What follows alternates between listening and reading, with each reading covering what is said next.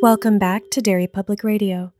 Reporting from the basement of the Derry Civic Center, this is Sam Alexander with the news.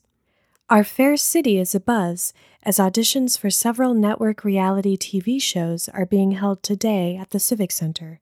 There's still time to show these producers you have what it takes to be the star of such hit shows as Dog Swap, American Idol Warrior, The Long Walk, or, my personal favorite, Survivor Shawshank. You are listening to Derry Public Radio. This is Derry Public Radio.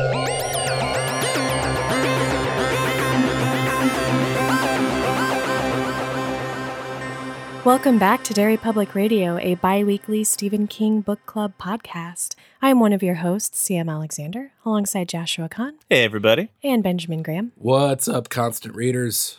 And today we are covering part one of The Running Man. If you're reading along, we are reading to T minus 53. So major spoilers ahead if you are not reading along. And Josh is leading the discussion today. Yeah, I am. Now, uh, guys, before we, we get to the book, there is one piece of business that I need to take care of and we need to address as a group. Yeah, what's up? Happy one year anniversary, guys. What? Oh my gosh. Hey. Yeah. yeah, we this is this book is officially putting us past our one year anniversary as Derry Public Radio. Happy Are we birthday, everybody. Running past it. Go, oh, well, What? and I'm pl- proud to announce CM's out of the podcast. we'll no longer have to deal with those jokes.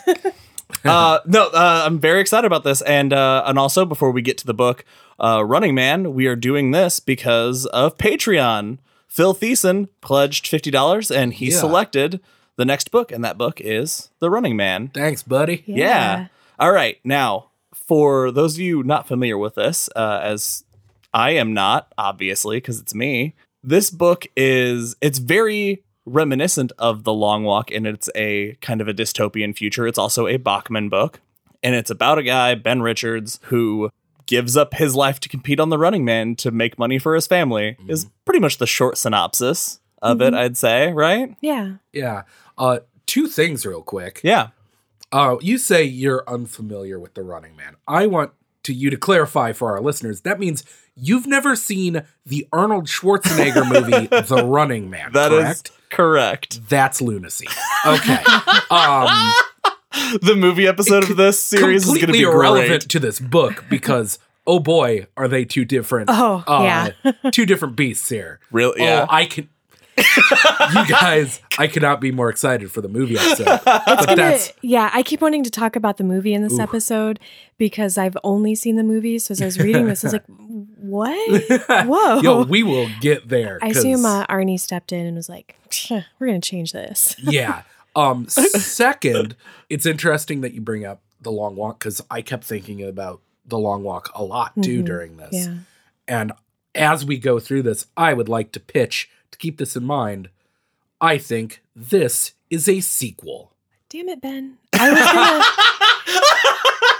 I was gonna ask if you guys thought that the long walk was the running man's history or future. Oh, definitely the history. Because we in in the long walk, it's you know, we hear that there's this brutal blood sport that's televised heavily every year and it's like a once yearly event. But we get to the running man and that's seems to be all entertainment. See, I think it's the future because the as we'll get to, we have the Running Man and we have all these other televised, sort of run by this big network, and the Long Walk is just this sort of state controlled thing, and I feel like I could see this being taken from the networks and the government kind of swooping in and taking that over and exerting their control over it and making it this one annual event like a, Interesting. reminiscent yeah. of you know a, a different time Huh. because we established kind of in the long walk that that's like the one entertainment thing that exists. Like, there's no Super Bowl, there's no Yeah. anything major. So that uh, A- yeah, I could see that, being could either way. Very easily uh, be the truth. Um, especially, I've never read this book before, but unfortunately, I know how it ends. I don't know if either Ooh, you. no, I don't. Oh, No. I won't spoil it. Uh, but with certain events, I could kind of see that. Okay. We'll, we'll definitely have to come back to that. so you at think the we'll end of we'll have that question maybe answered? maybe? sort of? Maybe. It'll be interesting. Yeah. I guess stick around for part two. well, that's it for this episode. uh, all right, so uh, well, let's just get into what we find out about this world early on. We find out that there are uh, what's called Free-Vee, which is basically government subsidi- subsidized TVs that are put in people's apartments and and their like any houses and especially in lower income areas. Yeah. Can- obviously, I've read half the book, so I know this is not a good thing now. But at first, it's like, I wish the government would make me watch Netflix. Like, just binge watch TV all day for free. Okay. uh, yeah. Oh, this. okay, so this book is uh definitely the first that we've covered. It's uh King's stab at sci-fi. Like this is pure. This is a sci-fi. Yes, heavy in the future in the year 2025. Yeah, yeah, sure. um, this made me roll my eyes super hard because it's kind of a one for one take on is it 1984? yeah. where everyone Yep. has the TVs in their home that are Mhm. government sponsored and they have to watch them. And I was like, oh, okay, so it's just that idea, but he gave it a dumber name, but people don't have to watch it. They're allowed to turn it off. which is a really funny bit. I Yeah. think because he's like, The oh, thank God compulsory benefit bill of 2021. Yeah, It was it was neat. Uh, so we meet we meet Ben, his wife Sheila. Not, not you, Ben. Another Oh. Ben. I was gonna say it's been a year. Richards. Ben Richards. Oh, okay. Ben Richards uh, and his wife Sheila and his daughter Kathy. And Kathy has the flu. She or, or pneumonia. She might have pneumonia, and they're just struggling to make ends meet. That Ben doesn't have a job. Hello. God damn it, Ben. It's gonna be a fun episode. and hi we established that Sheila has been basically turning tricks to make money, and th- they're just there's no hope in this family. They are at their lowest of their low. And uh, Ben is watching a show, Treadmill for Bucks, where they only let like heart patients run on this treadmill and answer trivia questions, and that's when we we get our first glimpse of what this terrible future has for entertainment. And he decides he's gonna go. He's gonna compete on one of the on this show on the Running Man, and he's gonna either make a lot of money or he's gonna die and get his family money because you also get money if you are uh, a widow. It's interesting that he makes this decision too because he he does not watch Free-Vee. He does not watch these games. He's sort of this like dour I don't know, just this not happy person. yeah, he uh is he sucks. Which uh Thank you for saying that because I I've been as I was I actually listened to it. The Audible version Mm. is pretty cool. Uh, Derry Public, if you want a free trial, the guy does a really awesome job. But it's, sort of like, am I just feeling that way because I'm hearing about him and I'm not? Oh, like, would it be different if I read it?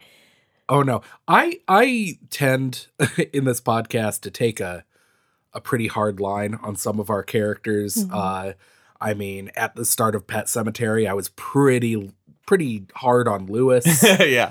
and came around on him eventually. He's a complicated Ben Richards is not. Ben Richards sucks. I like Ben Richards. Says a lot You're about gonna, you, Josh. you are going to have to defend that uh, when we when we get to uh, ben Richards is the Stone Cold Steve Austin of the Richard Bachman world. I can't argue with that. Yeah. But um, yeah, he he is starting to maybe redeem himself where we kind of leave off.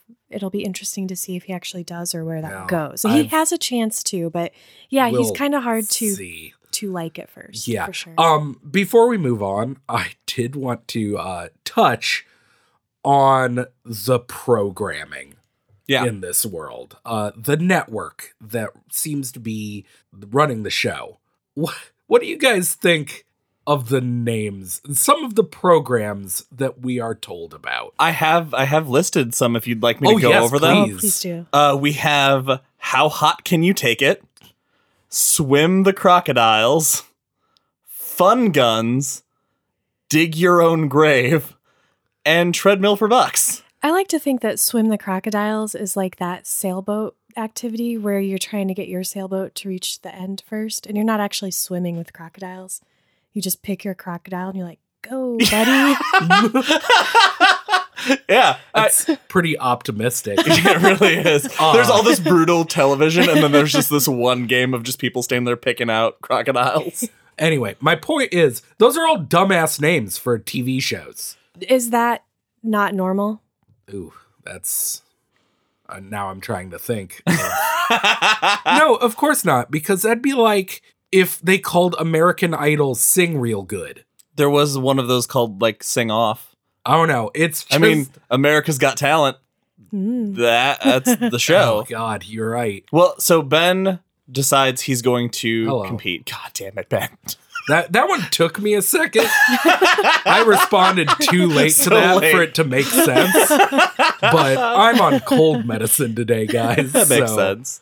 When he gets to the Games Network building, he already establishes that the line to even get in the building is nine blocks back. That is how desperate people are That's crazy. for this money. There are so many people willing to kill themselves or pro- maybe kill others. I imagine that's what Fun Guns is. Yeah, Just- I do actually want to know more about fun guns. I imagine it's a gun juggling competition. that's it's a talent show, but you have to work guns in there somehow. exactly, yes. Fuck, I want to watch that. when he finally makes it in, he's put through the medical wringer. Basically, they ask him tons of questions. They ask him if he does drugs, if he smokes, takes something called San Francisco Push, and something else. Uh, what I think is just a red herring entirely. He gets his issued an ID that he has to carry with him the entire time, and the girl who gives it to him cuts the corner off, and then is like, "If this matters, you'll know." Yeah, and then it never comes back.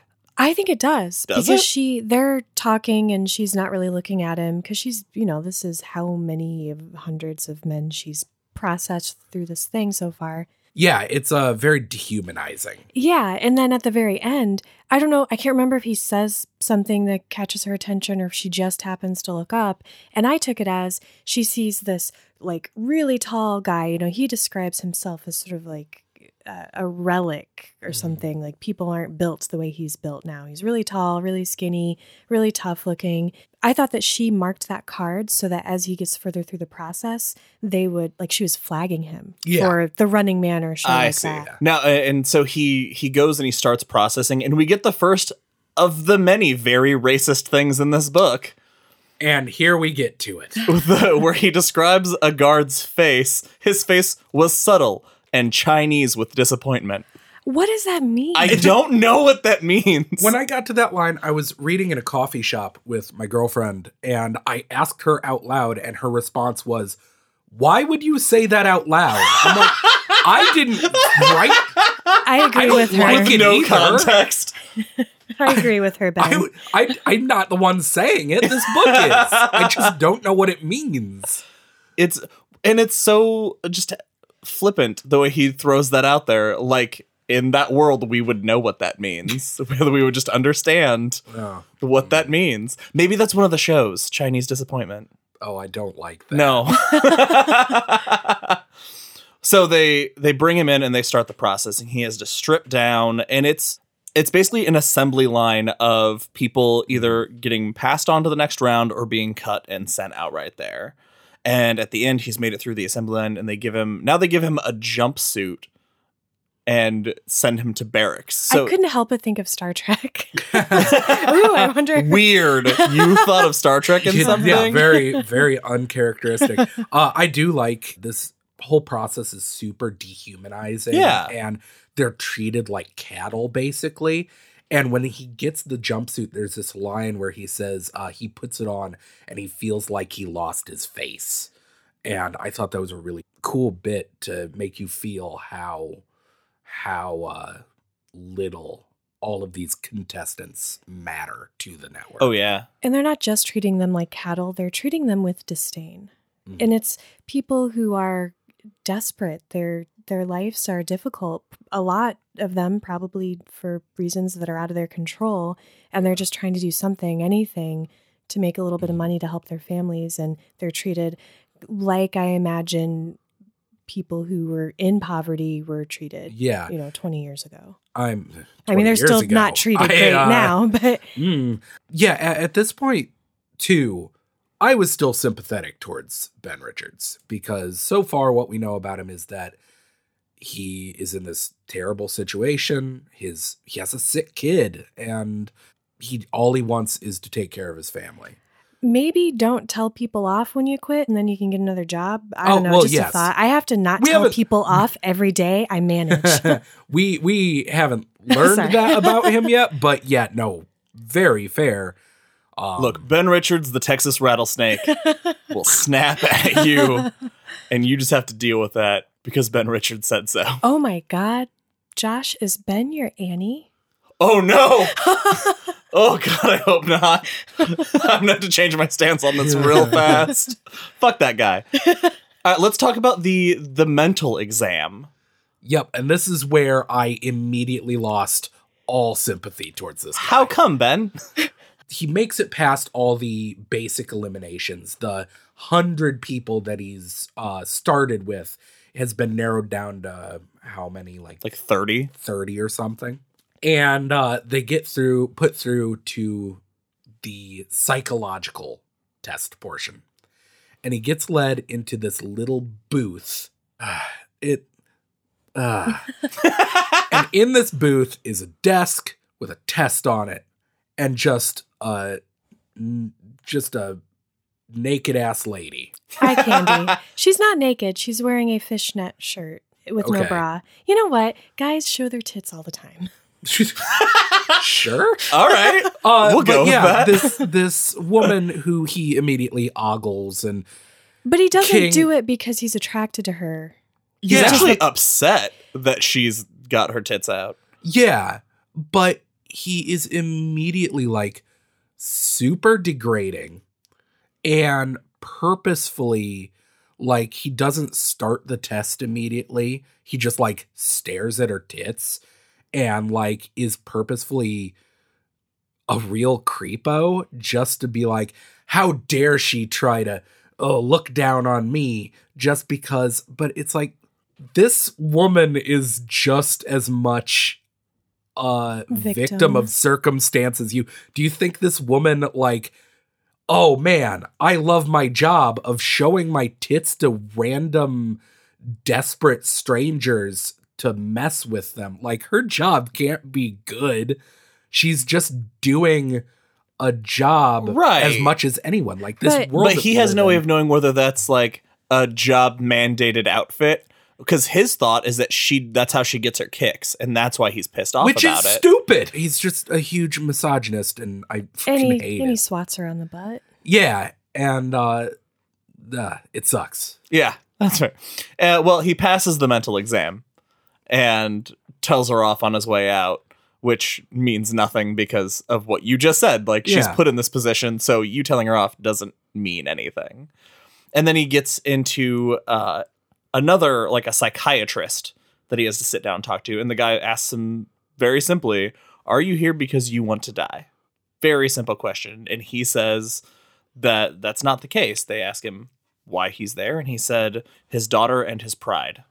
What'd you guys think of that answer?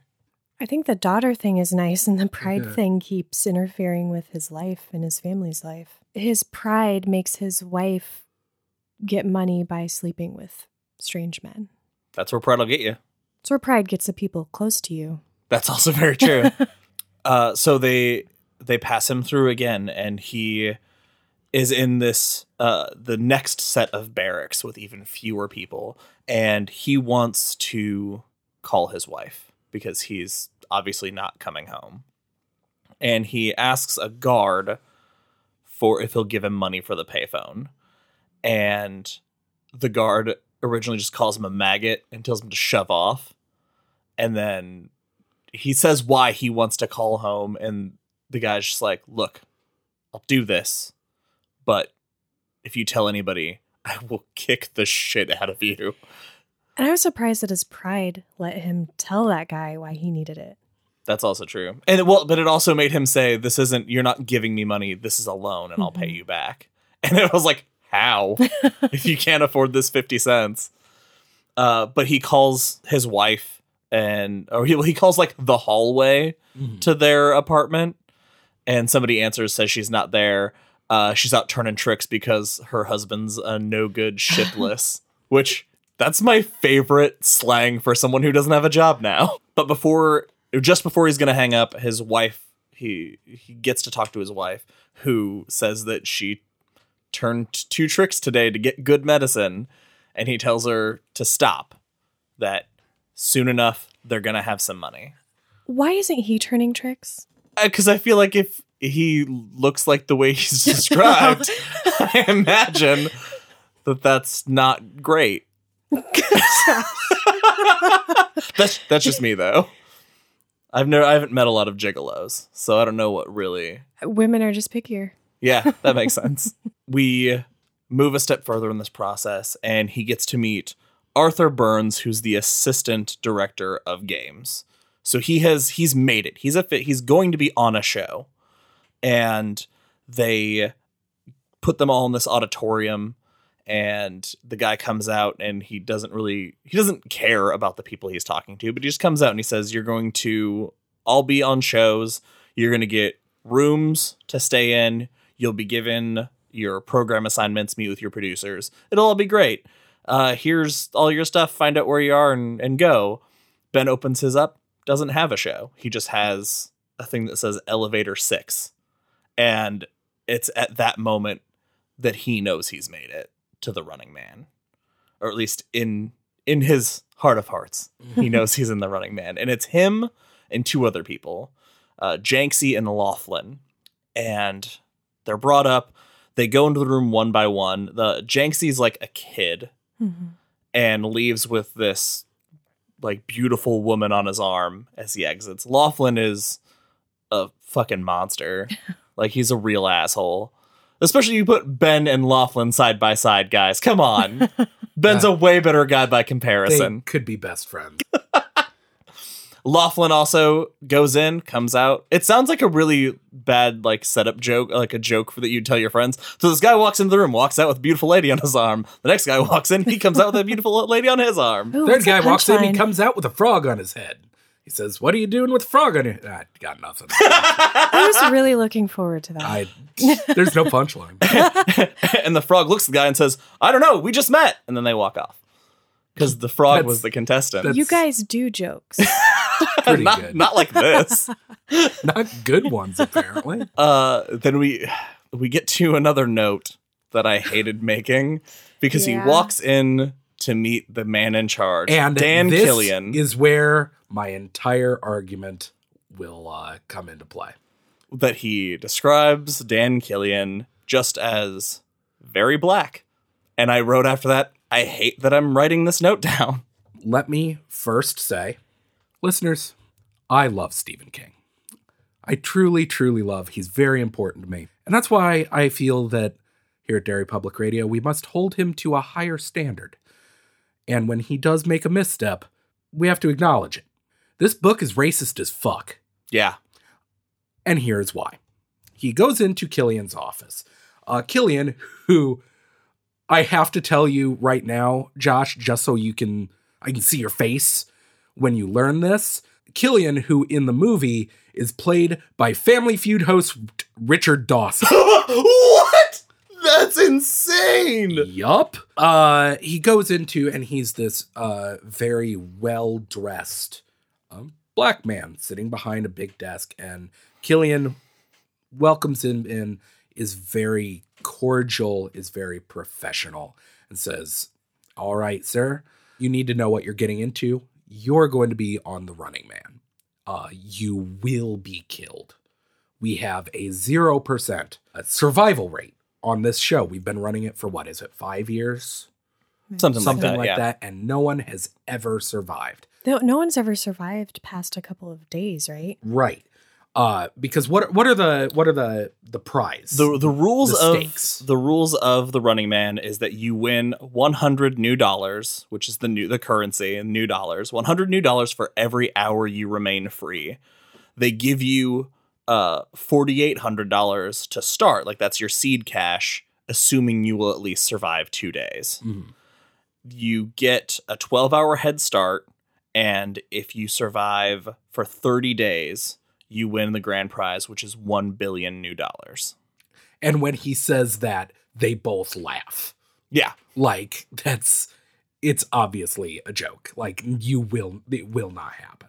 But he goes through all of this and at some point Killian starts to tell Ben, "Hello, why he was chosen for the running man." And it's because like CM you've pointed out several times, he's a relic. He's of an older time. He doesn't fit into the this new society. He's like a caveman, not an Egyptian. Yes.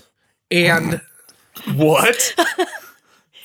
I understood what you said, but I'm not sure how. Um, Oh, isn't isn't Killian the one who was talking about I collect old relics and oh, yes, that's right. Yeah, Yeah. yes. Okay. but he was yeah, comparing him to his caveman collection, not his Egyptian collection. correct. I, I think he was meaning it as some sort of insult. Yes. yes. Um, but the reason he get like one of the examples that he gives is he says on your psychological test, you gave several racist answers.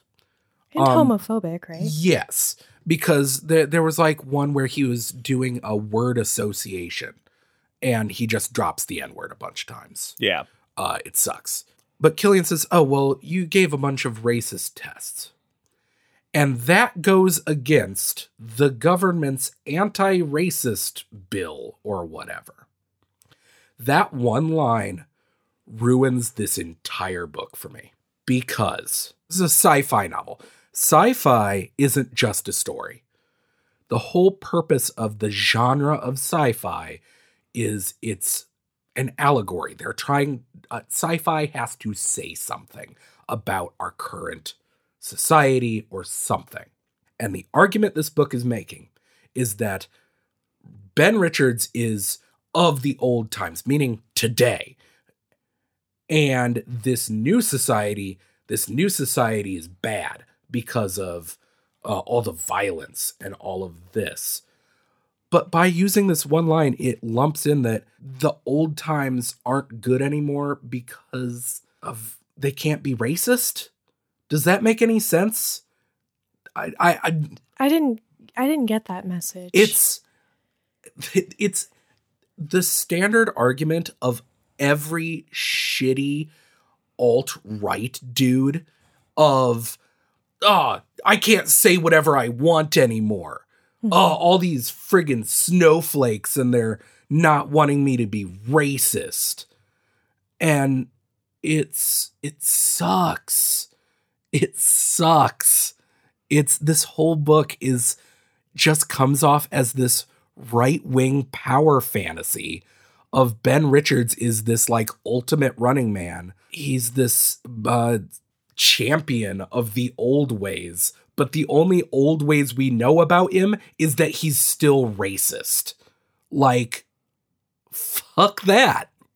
Here's okay, I, I see where you're coming from. The thing that I disagree with is that he's not he's not going into the running man to be a champion of anything. He's going in because he's recognized he is a man that the world has moved past. They don't need men like Ben Richards anymore. Like he is virtually a useless person and the only good thing he can do is give up his entire life to hopefully save his child's life and to let his wife whose life he is kind of ruined by his shitty attitude and being a bad person like it's him seeking a bit of redemption for how out of time and out of place he is to make their lives okay because not only will be the, they be okay with money but they'll be okay because he's not there anymore wow.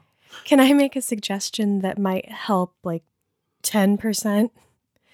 This is not a sci fi book, it's an action book. I did not, I love sci fi Mhm. and I love reading sci fi. And so far in this book, I mean, I know it's set in the future. I it does not feel sci-fi to me. It feels more like an action drama. Because you're right that I think it's coming a little bit, but I don't know how much it's going to play in the the social commentary, the the bigger picture, which is going to be the pollution. And we'll Ben, we will see uh, Okay. because it is only the first half of the book. the only reason I I don't quite agree with you is because I never got the impression that Ben cared about anything, even that. Like that doesn't seem to be on his radar or in his mind. He's just trying to survive this world that has moved on and I don't feel like he is socially conscious in any way whether that's you know promoting good things or bemoaning things he can't do that are shitty. it's yeah, just, I think I get the impression he doesn't care about literally anything. he might not, but the book spends so much time like hammering home the point of oh, he's this figure out of time. He's he's a stand-in for our time in this future where he doesn't fit in. Do we know when the do we does anybody know offhand when this book was written? So The Running Man was originally published in 82, but it was written, I think, sometime between 1977 and 1982. So late 70s, early 80s. Ah, fair enough. So yeah, I, I mean, I guess you know it's a, a, an easy excuse, but it's a, a different time to write a character where he's trying to anticipate what the future is. But we'll get more into the things about Ben later on as he grows. Uh, so we're gonna jump forward a little bit. He he gets he gets a room. He gets room service. There's a lot of stuff there, and finally the day comes where they're going to put him on TV. So they take him to the studio. That uh, he goes into this boardroom, and Arthur and Killian are there, and Bobby, who's the host, is there, and he gets a walkthrough. Of, like, hey, we're gonna bring you out. We're gonna tell a little bit about you. You're gonna get a chance to say something to people we have people who are going to boo you and maybe throw something at you because it's all theater. That's all this is. So we're going to get people hyped and we're going to get people anxious to see you die. Yeah. And we're going to give you basically a, a camera and a bunch of tapes. And you have to mail in two tapes per day so that we can air them on TV. Which is hilarious. Oh my God. Yeah. It, did you guys immediately think, oh, they're track, they're going to be tracking him through those tapes and Oh, yeah. device? Well, yeah, obviously. I mean, obviously. Especially you when I found to. out- Especially when I found out that he can go literally anywhere in the world that he wants to go mm-hmm. to. Like the the they talk about Evan McCone and the Hunters, mm-hmm. and they've never lost somebody. Well, that's there's got to be something helping them out because they can't just do that It anywhere in the just country. sucks because it would have been really cool if these hunters were sort of these like impossibly talented, Super like, well trained. supernaturally good at their job, and it, they weren't cheating by just tracking them. Well, Yeah. we, we find out that you get you also get paid an extra hundred dollars for every cop or hunter you kill, and so they encourage you to kill these people.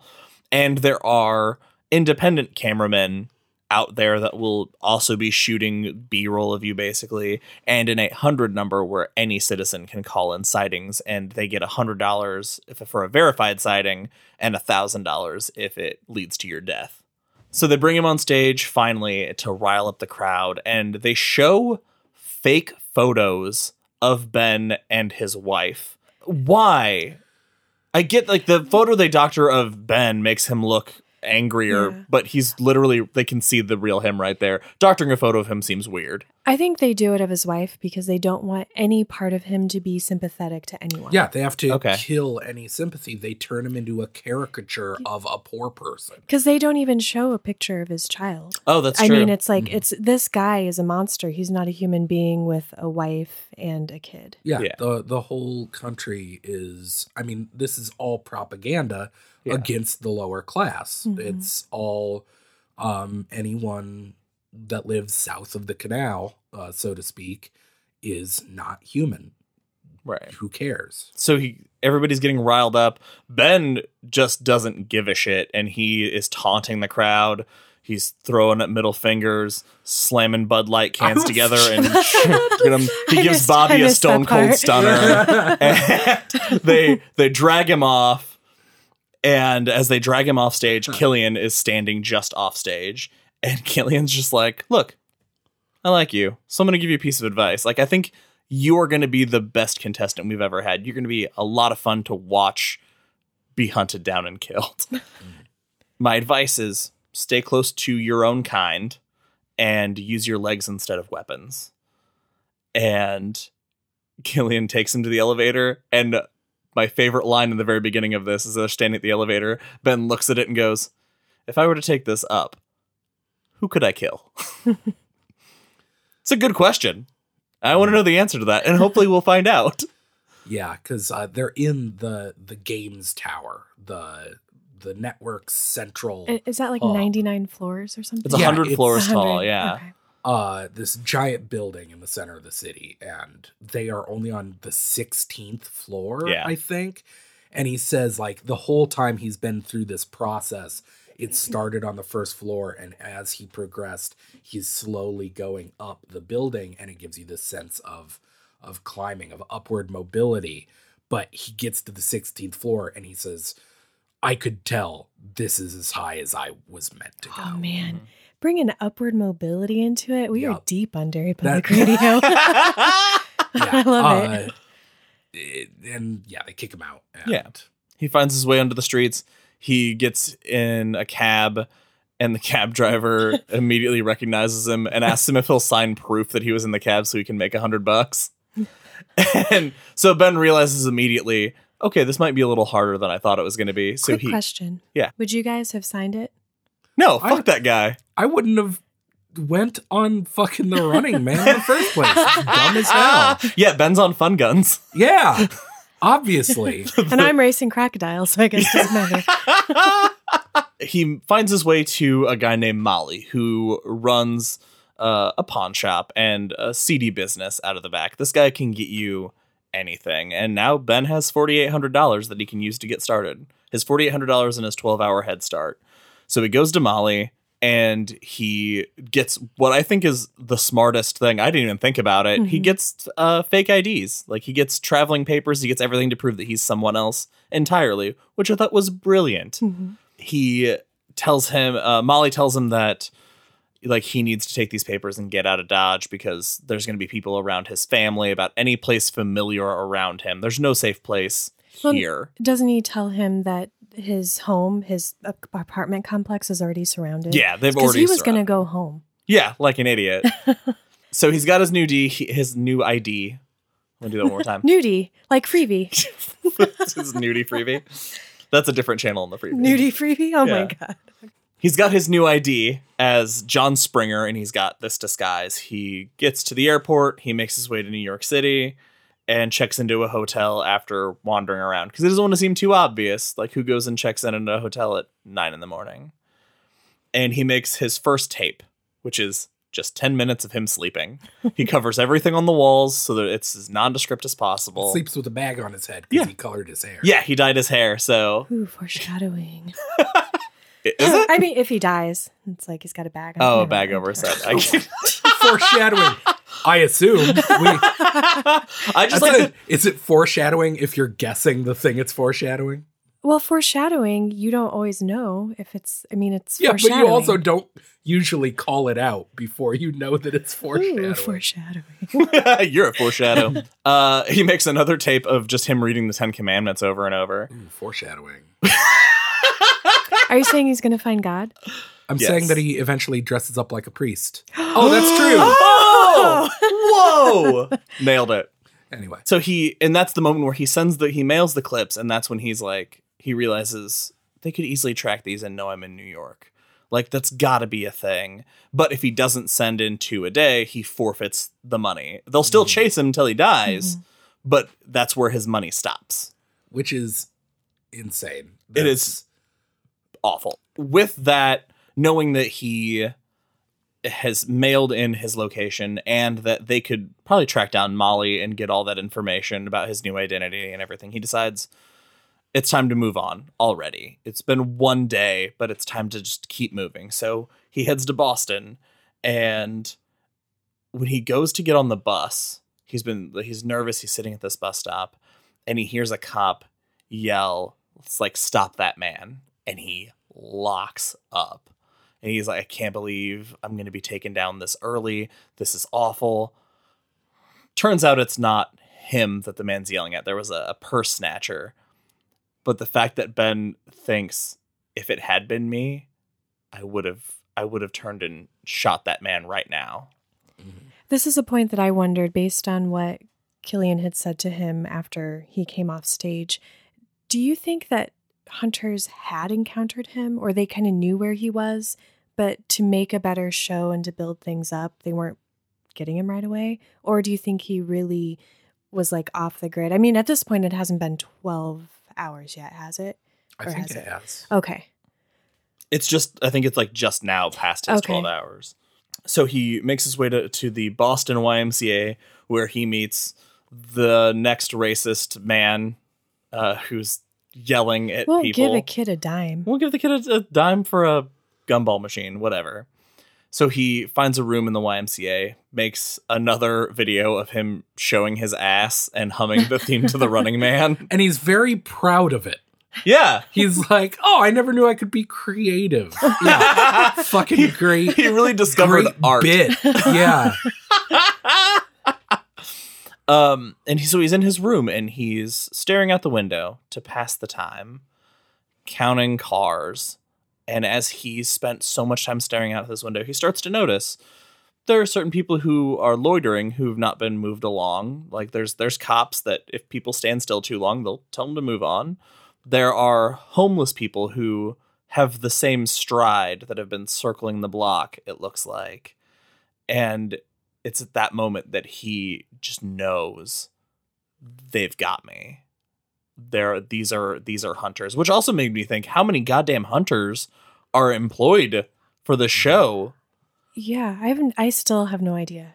well, it's I mean, are there different levels of hunters? Are there hunters, and then are, are there people who kind of like tip off the hunters that work for the network? I don't know. Well, I assume it's a huge team. I, you got to think that like the network is this all-encompassing thing, and the Running Man is their biggest show. It's their biggest, most important, and it's a it's a could be international show because he mentions that he could run to Europe. Mhm. He briefly considers going to Europe. Um, but like you, you would think that it has to be the hunters are probably a huge team. I I just I was wondering about that because if you had a smaller team of hunters, that's better TV in theory because you can get to know the hunters. You can have a favorite Mhm. hunter. well, I would assume it's uh they have like a small team that are the faces, you know. Mhm. I guess that's what I was getting Yeah. to. Yeah. Yeah, there's like the people we all know about and are Yeah, following. that, like the then- guys in the black coats. Yeah, that it's like sees this Yeah. hunter may have found him, but this this big shot hunter is going to tag him. Yeah. Right. Dog the bounty hunter is going to walk in Oh, and get the Dog kill the at the very end. Yeah. yeah, for all the ratings. Uh, so uh, Ben panics. Like he he knows he's got to get out of there, but he obviously can't head to the street. So he does the next best thing. He takes a toothbrush holder, straightens it, and jams it into like the key card slot in the elevator to give him access to the basement. He finds a drain pipe that he can escape through, starts a fire because there's all these papers down there, and pulls out all the fuses in the fuse box. So the building is just completely dark. And then he slides down that drain pipe. Oh, I I hate small spaces like that. Like I could never go um like when you go down into the caves and you have to go underwater and you're in tight Mhm. spaces and the description of him when he kind of gets like stuck. I I was driving and I I had to like pause it so I could focus on the road because I was starting to get all sweaty and hyperventilating. yeah, it was. I, I will give this book this. By this point, I had had my issue with the book, but once we get to this point where he is actively running, the I mean, it's still a King book. So like the suspense, I was Mhm. still all the way in. yeah. like I hate this character and this book's message is not my favorite, but like what's gonna happen next? Oh, he, when he's like, he hits a point where he can't. He's hit like the the elbow of the pipe, and he just can't move anymore. I Mm-hmm. And he started can- freaking out. He can feel the flames and knows that the uh the boiler in the basement will probably explode. Well, Yeah. the pipes are obviously getting hot around Yeah. him and he talks about being cooked like a potato. And that's the moment where he thinks, were those even hunters? like, did I do this literally for nothing? Well, he he finally uh, through just bending and wiggling, finally slides himself through and then keeps going. And he eventually winds it out into a larger, into the underground sewer under the city. And that is when he hears the the boiler go and the building blows up. Can we spend just a few minutes talking about this? Because so this was a YMCA. This is where people go when they're down on their luck. And so it's it's not, you know, it's his people. How many innocent people did he just kill? Like were there other I assume there were other people staying in rooms. It's not just the hunters or cops who are coming in to get mm-hmm. him. I think when he pulled out the fuses and everything, that people probably started to notice something was wrong. I, I wonder if And they evacuate. Yeah, I wonder if they evacuated because at that time, like the amount of public casualties is something that they do they don't want. They don't want hunters going in and shooting up hallways. Mhm. So I wonder if since they've taken all the time to surround the building, I wonder if they would also take the time to like go floor by floor and be like, he's in this room, we've got him But before if they, they- go in. You don't think so? No, because if they did that, then why did five cops die? Oh, that's a good point. And And I don't think they'd care if those The- people died. that's my thing is who cares? They, these are all uh, poor people staying at a YMCA. Who cares if they die? Yeah. That's a good point. And Ben's the one who did it, which just Hello. makes Ben more of a god. yeah, he's damn it, really em- he's really embraced this network thing. Yeah. uh, ben then records 10 minutes of just his chest in the sewer, his next wonderful tape, and finds a manhole cover and waits for a while, like waits till it's a little darker and climbs out. And that's where we meet Stacy. Stacy, who has made himself like a little hideout and sees Ben coming out of the sewer and thinks Stacy thinks that he's the devil coming out of the sewer and that he's coming to get him. Are you gonna say it or am I gonna say it? Go for it. You look so happy to say it. Uh, so Stacy's this little kid, and um, how can I say it? He's basically written in blackface. It's bad. It's bad, guys. Am I? Is that The just way me? the, his stereotypical speech. Yes. Yeah. It's uh so he's this little kid. And already King's ability to write children is touch and go at best. He always tends to try to give them a catchphrase. So Yeah. know- yeah. He'll make you shit in your boot and eat it. Stacy's is inexplicably you know what? I love it. constantly talking about shitting in your boot. Uh, but like all of Stacy's dialogue is written so it, it is written as though Stephen King has never met a black person. Like it's bad. Yeah. Am I that's- alone on this? no, I uh, uh, honestly, I, I honestly, I don't remember a lot of that conversation. Remember, I listened to the book. How was that? I listened to somebody saying all these things with that inflection Ugh. and tone. and how'd you feel about that?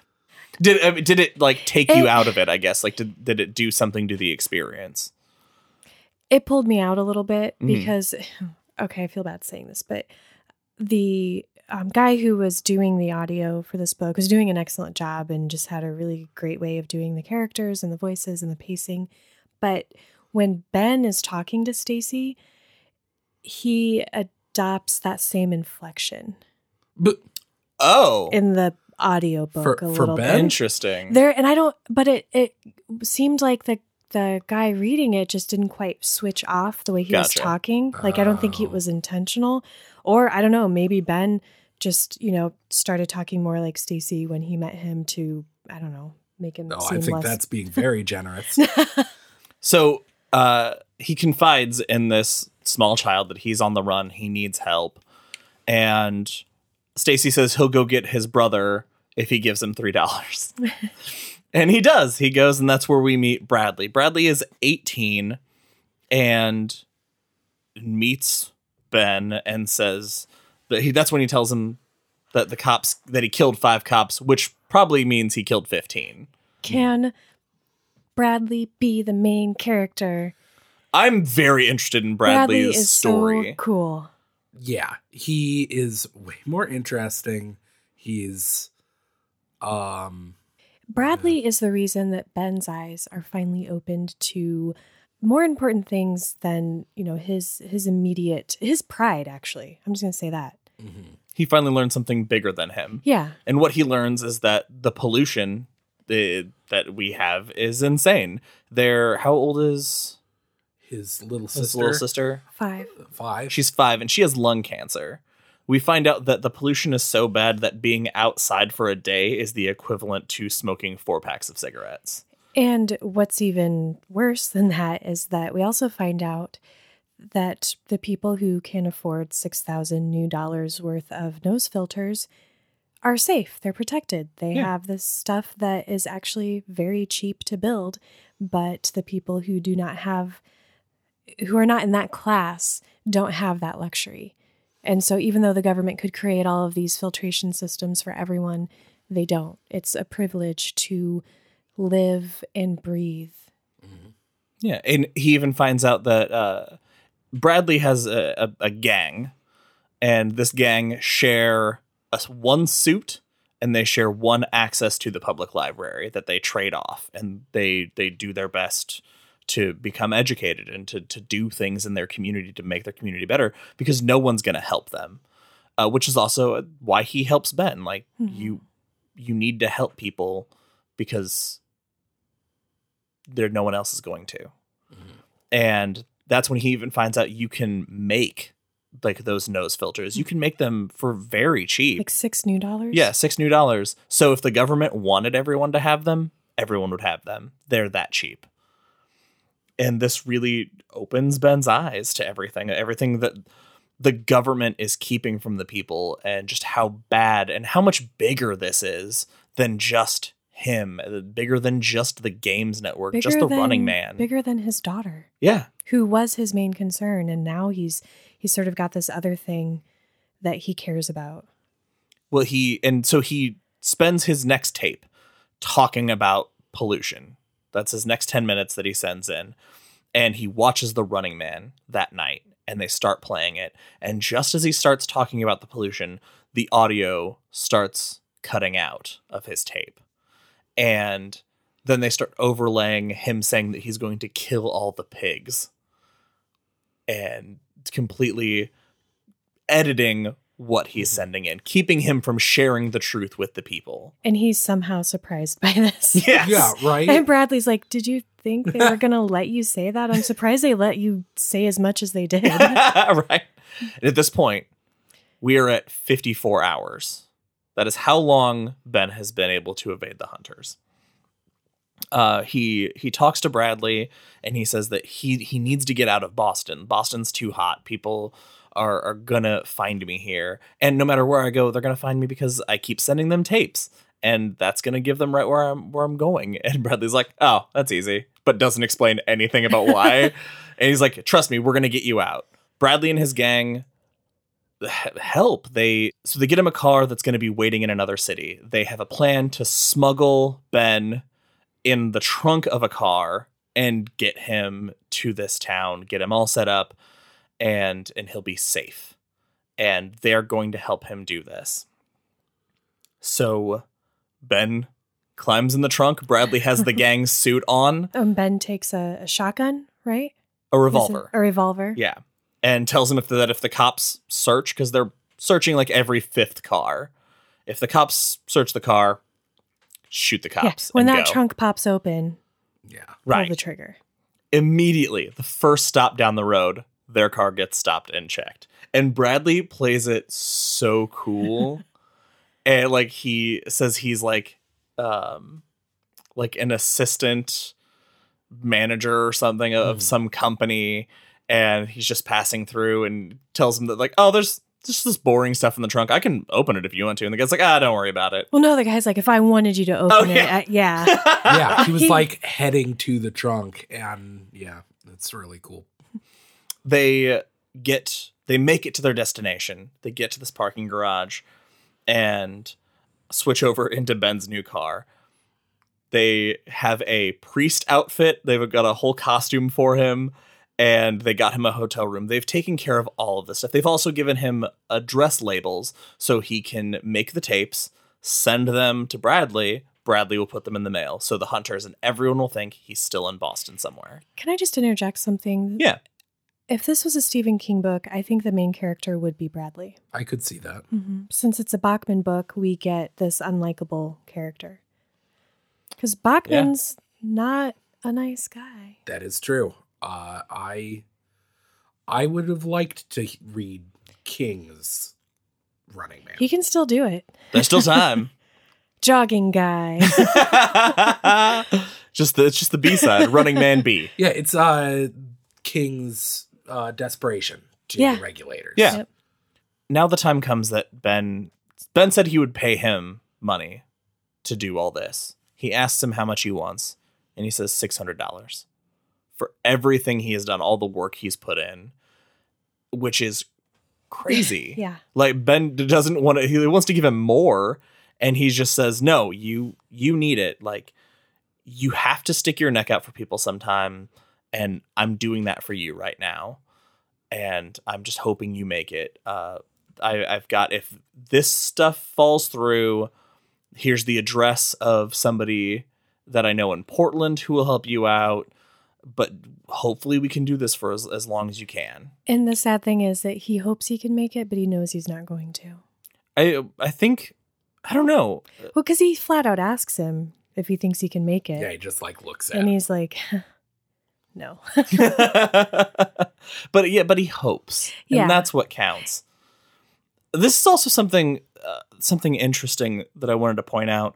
They talk about the. Uh, this is a glimpse of what's happening in the world. Also, they mention that there is the pollution is what is happening here, and that's what's killing people. They also discuss there's germ warfare happening in Egypt and South America, and then they mention Nevada's have one kill one abortion law. Did that just I, I, I full stopped. that was one of those uh little world building bits. It was like in um The Long Walk when they pass by that sign that says something about mandatory gender check. Yeah, c- confirm your gender month. Yeah. Yeah. Where it's just one of those like, wait, huh? What does that mean? It's there's so much gloomy overworld things that are happening that I want to know more about, but obviously we just we don't have the time and it's not important to Ben's story. Um we this is when we get more of the Ben backstory. This is where we find out that he uh doesn't like authority and he's mouthed off at all of his jobs and he left his last job because it was making him sterile. Which is a good reason to leave your job. But then when his boss asked him why, not that it's not good to be honest, but he's not like, you know, I want to have a kid someday and this is going to interfere with that. He mouthed off about it. And then Yeah. he got blacklisted and couldn't find work or could only find work. You know, he'd be that guy you hire when you have a really tough job and you get rid of him as soon as it's done. Exactly. So some very important things happen right here where we're going to to leave off. The first is that the hunters have got Laughlin. We've heard little bits that he was in Topeka, and two kids sighted him hiding out in a shack, and they, as Ben watches the footage of them surrounding and just riddling the building with bullets. So that's one running man down. Ben then goes to sleep that night and he has a nightmare that they found what Bradley's doing and they've tortured they're torturing him and you know just hurting his family doing anything they can to get him to break and that he will break and tell them everything they want to know because that's how severe they are. So ben decides that it's not safe. Even though they've done all this work it's not safe anymore. So he goes and he buys bandages and crutches takes a cab to his car and heads off to portland. And that mm-hmm. is where we leave off on this first part of the running man. With Ben being responsible for ruining the lives of the only characters we actually like so far. oh that's Yup. that's rough That's it for this episode of Derry Public Radio. As always, thank you for listening. Join us next episode for part two, where we will be covering the rest of the book. For Benjamin Graham and Joshua Kahn, I'm CM Alexander, reminding you that a man with a choice between pride and responsibility will almost always choose pride.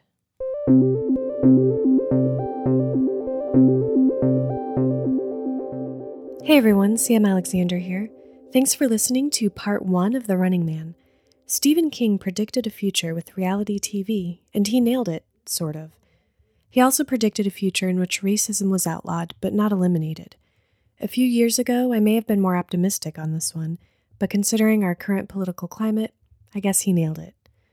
If you disagree, I encourage you to check out the Southern Poverty Law Center's hate group map. In 2018, they tracked 1,020 hate groups across the US. I feel like we're stuck with reality TV at this point, but we don't have to be stuck with racism and hate. Obviously, there are some strong opinions and criticisms about the use of racism and prejudice in this book, and whether it was effective or needless. We hope that we've handled the subject in a respectful and tactful manner. I know we don't typically get political on Derry Public Radio. We're here to read and talk about stories, but these stories impact all of our lives in many different ways. And I think all of us here in the studio are okay saying, enough of this shit, you guys. Let's be better. Now, here's where I could have a tactless segue and say that you can help us be better by donating to our Patreon.